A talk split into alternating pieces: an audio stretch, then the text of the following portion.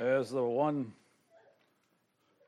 person once told me as I was getting dressed down by the first sergeant, he says, What part of no don't you understand? and, uh, and so uh, that's where we're at. Today we're going to look at must and see what we can understand from that. John chapter 3. The word must shows up there five times in that, well, four times in that chapter, and once in John in John chapter 4 it shows up once. The story of Nicodemus who came to Christ by night. This is not about the story of Nicodemus, but it's where we're at. We will vary one time and go over to the book of Numbers, I think about chapter chapter 21 for just a little bit, but that's where we're going to park. And most of you are familiar with there was a man of the Pharisees named Nicodemus, a ruler of the Jews. The same came to Jesus by night and said unto him, Rabbi, we know that thou art a teacher, come from God. For no man can do these miracles that thou doest, except God be with him.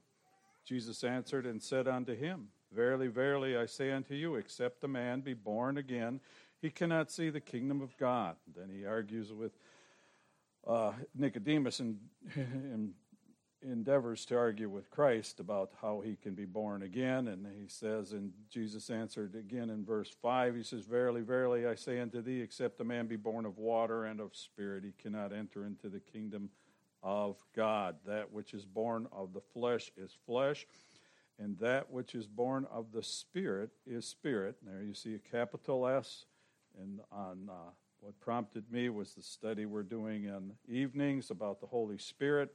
There you see the Holy Spirit mentioned in the form of capital S is Spirit. And here's the verse where we're going to pick on today. Then we'll go over to seven more verses, over to verse 14. Marvel not that I said unto thee, Ye must be born again. There's no other way to get to heaven except through Jesus Christ. That word must is not something like you should. It's not something like you ought to be. Of course, that's Texan for you. But it's, it's very final and authoritative. You must. I know when my dad said must when I was a kid, there was consequences if must didn't happen. Just like here, there are consequences in verse 7 if must does not happen. You will fall short of the mark. That's what sin is called. It's short of the mark, and you will go to hell if you're not born again. That's simple and straightforward. You must be born again. God's very consequential, consequential about that and very emphatic about how you have to be born again. He didn't come down to this earth and and suffer on the cross for an example to us, for just an example for us. He did that for a purpose to fulfill God's word in obedience to his heavenly Father, and he sacrificed himself, gave himself for us, and took upon the penalty of our sins, us missing the mark, that we could get to heaven. No other way, no other way except to be born again. And it's likened to be born again because it's a new birth in Christ onto eternal life. It's not something you can lose. It's you can't get unborn. Well, you can get unborn. You can get killed. you can die. But when you get born again, you'll never die in the spirit. You'll live forever in the capital S for spirit, and you'll be ushered into eternity and stand there next to your Savior as the judgment comes. And the Lord will bless you, and He will give you grace, and He will intercede on your behalf. Jesus Christ and the Holy Spirit will intercede on your behalf, and you won't have to suffer the consequences of your sin. Because when you get born again, you accept what Jesus Christ did on the cross, and He suffered those consequences. And with that new birth, you are exempt from those. When you stand before the Heavenly Father, God the Father will look over and say, You did this and you did that. No, He won't even have to. You'll know it. The accuser will be there, and he'll say, You did this and you did that. Jesus will step forward and say, He's born again. I gave my life for him on Calvary's tree. Him and everybody else who comes forward in their faith and puts their faith and trust in what Jesus did on the cross of Calvary for each one of us. Once you've done that, you're on your way to heaven. Now, they might say whether thou was well done, thy good and faithful servant, that's another matter. But you're on, you got the tickets, you're in the door, you crawled down the fire escape, so to speak, and you've been spared eternal damnation, eternal torment, eternal suffering, eternal flame, eternal thirst. It is just terrible to comprehend that forever and ever and ever. To avoid that, ye must be born again. Let's go on now and look at the next must. The wind bloweth whither it listeth, and thou hearest the sound thereof, and but thou canst not tell whence it come and whither it goeth. So is every one that is born of the Spirit. We're talking about spiritual things, not physical things. He's trying to lift Nicodemus up from the law to grace. Nicodemus was a learned man and knew the scriptures that had been given to him to that day and age, and he was a student of the law, and he kept wanting to do right just to get to heaven. I'm not doing right just to get to heaven now. I'm doing right because I know I'm going there. I'm doing I'm serving God out of gratitude. And you know I'm not doing it for the pay. you, there's there is a wonderful Lord and once you accept Him as your personal Savior and come to terms with that, you will understand what it is to be born again. You must be born again. Then we go down to about verse 13. And no man hath ascended up to heaven. Jesus Christ is explaining, well, we'll start in 11. Verily, verily, I say unto thee, we speak that we do know and testify that we have seen and have received not our witness, and ye receive not our witness uh. If I have told you earthly things and ye believe not, how shall ye believe if I tell you heavenly things? And no man hath ascended up to heaven, but he that cometh down from heaven. Did you catch that in verse 14 or 13? And no man has ascended up to heaven. Until this time, nobody went to heaven except maybe Elijah and Enoch, was it? And that was it. And he come down from heaven and this, but he that cometh down from heaven, even the Son of Man which is in heaven, explaining to the uh, Nicodemus who he was. And as Moses lifted up the serpent in the wilderness, even so must the Son of Man be lifted up. So the first must is you got to be born again. The second must, and he's talking to a man who eventually accepted him as his personal Savior and sacrificed and served him later on in his life when he was there, when he took Jesus off the cross and put him in a, a tomb. But the second must is, and as Moses lifted up the serpent in the wilderness, even must the Son of Man be lifted up. So, as Christians, we must be born again if we're truly Christians. Christian means to be Christ like.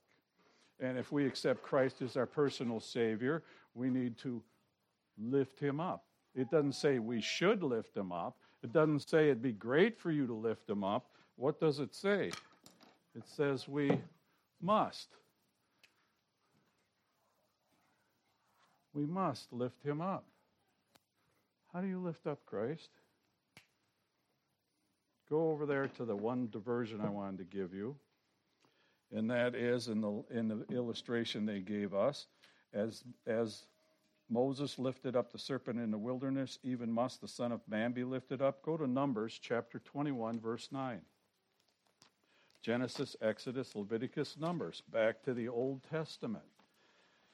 As Brother Russell talked about salvation in every book of the Bible, you'll see salvation demonstrated here in the book of Exodus amongst a mixed multitude of people, basically Jewish people, but they were a mixed multitude, and they had a problem when they were getting out into the uh, to the. They left Egypt And let's pick it up about verse verse 5 of Numbers chapter 21.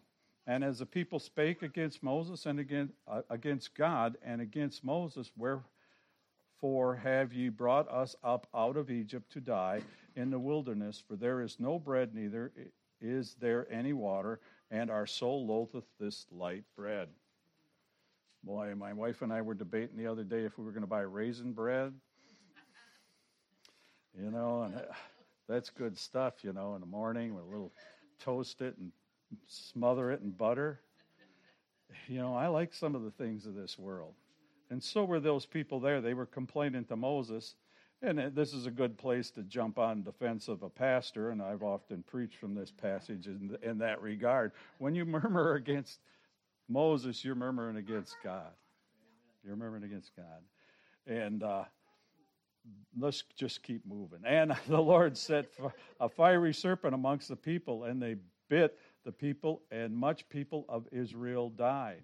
Therefore, the people came to Moses and said, We have sinned, for we have spoken against the Lord and against thee. Pray unto the Lord that he take away the serpents from us. And Moses prayed for the people.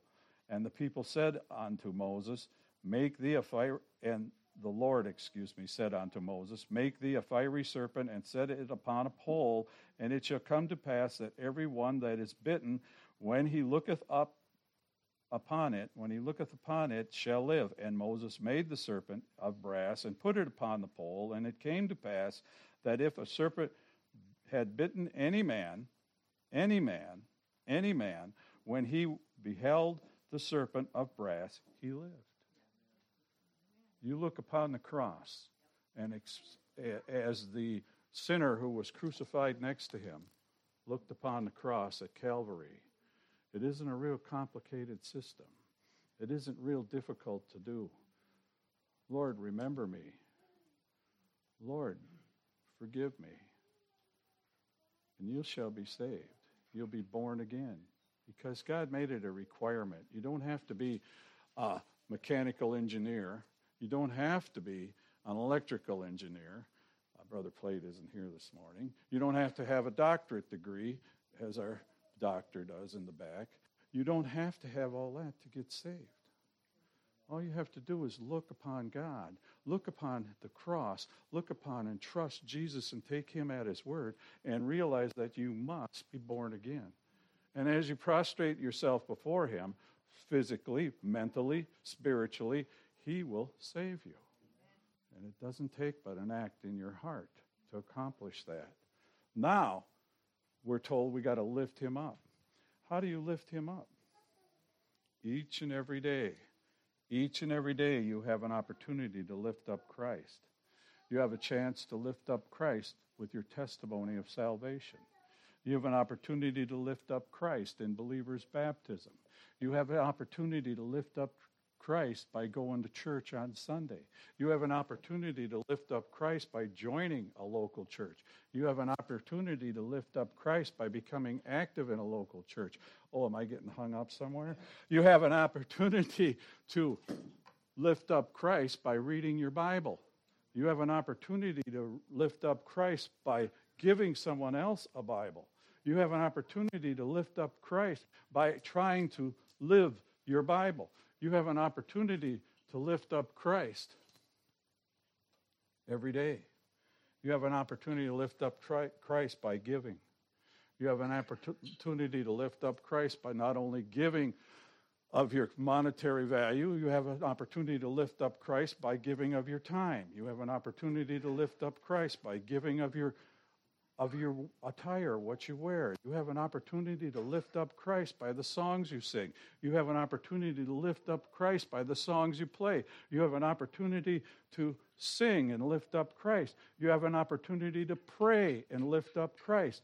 You must lift up Christ. I didn't say that. It's written in my Bible in red. Jesus said that. The Son of Man must be lifted up the Son of Man must be lifted up. Oh, and the last one I got, and if you're wondering where I got that from, I got that from the little blue book that we're going to be going through in Sunday school. Those are the chapters out of this book right here. The last one's missions, soul winning. And you want one there, Brother Jim will make sure you have one in the back. We'll be looking at it from time to time through the summer. This Sunday school will all be centered around this as we move through it. And so, you have an opportunity to lift up Christ every day, every opportunity. You must lift him up. The thief at the cross, how did he lift up Christ? He testified to the other thief at the cross. He says, We, we deserve what we're getting. This man has done nothing wrong. It's that easy. Nicodemus lifted up Christ at the coffee maker. Yeah, they had a coffee maker there in Israel. And all the Hebrew scholars went there, you know, and they went around and they talked about this guy who was running around Israel at the time, calling himself a prophet, and that he was healing people. And some said he's got to die. We got to kill him before he changes everybody's attitude about the law, which they loved. And Nicodemus says, This isn't the way it should be. Uh, this man has done nothing wrong. He defended him at the coffee station. Then later, when Christ died, when he gave himself for us on the cross, and he hang, hung there, he stepped out from the Sanhedrin and the Pharisees and identified himself with a criminal even again and touched a dead body on the, uh, through the Passover or just before the Passover and defiled himself, made a humiliation of himself to take that body off the tree. He went through the steps of must. He had to show people he was saved. He had to act as if he was saved. He had to obey the Spirit in his conscience. That's what it's all about. Let's go back to John. Look at the third must. John chapter 3, 14, we were at. And as Moses lifted up the serpent in the wilderness, even so must the Son of Man be lifted up. Jesus Christ had to do it. He wants us to lift him up as well. Go over to verse 30. We see John the Baptist was very popular, was a prophet in his day, separated himself from the world, uh, practiced and indulged in God's word to the extreme point of views. He uh, was picked by God to be a double witness unto Christ.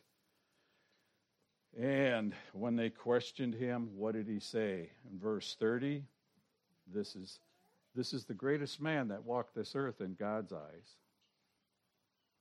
Jesus Christ's eyes. He said, No man is born of a woman is greater than he. And in verse 30, he said, he must, referring to Jesus Christ, he must increase, but I must decrease. As he neared his own death, he realized a man who gave his whole life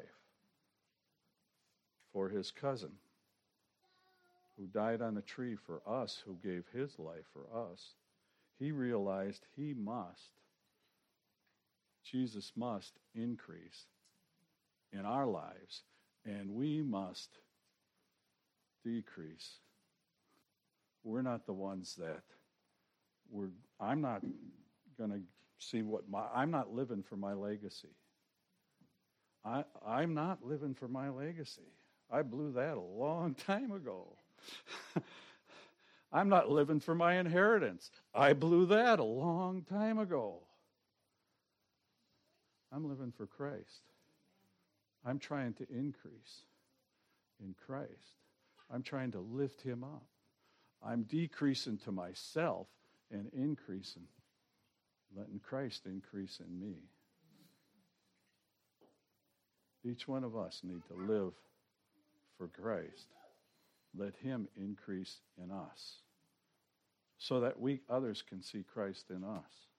How do you do that? Well, we just talked about it, didn't we? We talked about. Uh, go back to Numbers. And I, I will review it one more time, just in case it sounds too complicated. Exodus chapter 22 or 23, it was. Numbers, there you go. Thank you.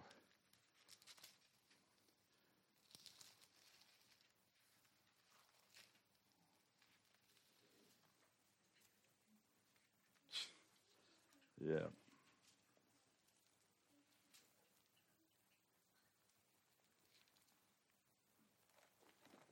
I'll cheat and look at my notes. Salvation, service, and sacrifice is what I have in my notes.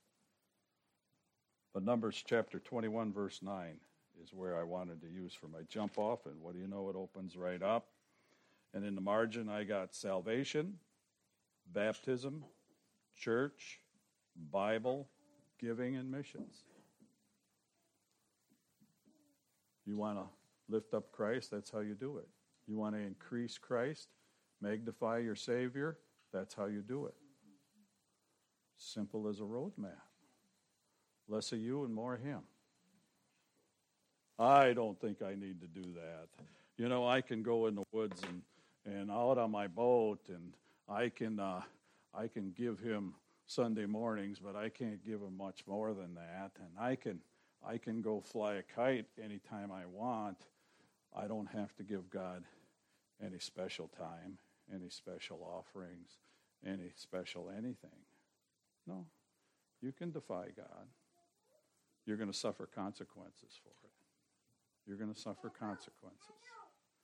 Oh, you'll get to heaven all right. That word must is going to be hanging on the wall in heaven. It is. It's going to apply to salvation. It's going to apply to service. It's going to apply to sacrifice. It's gonna it's gonna ring true. And God's gonna show you what success you could have had if you'd have let yourself give in to God and follow Him. He gives you the advice there in John chapter 3. You must follow it if you want to be successful in this life. Let's all stand.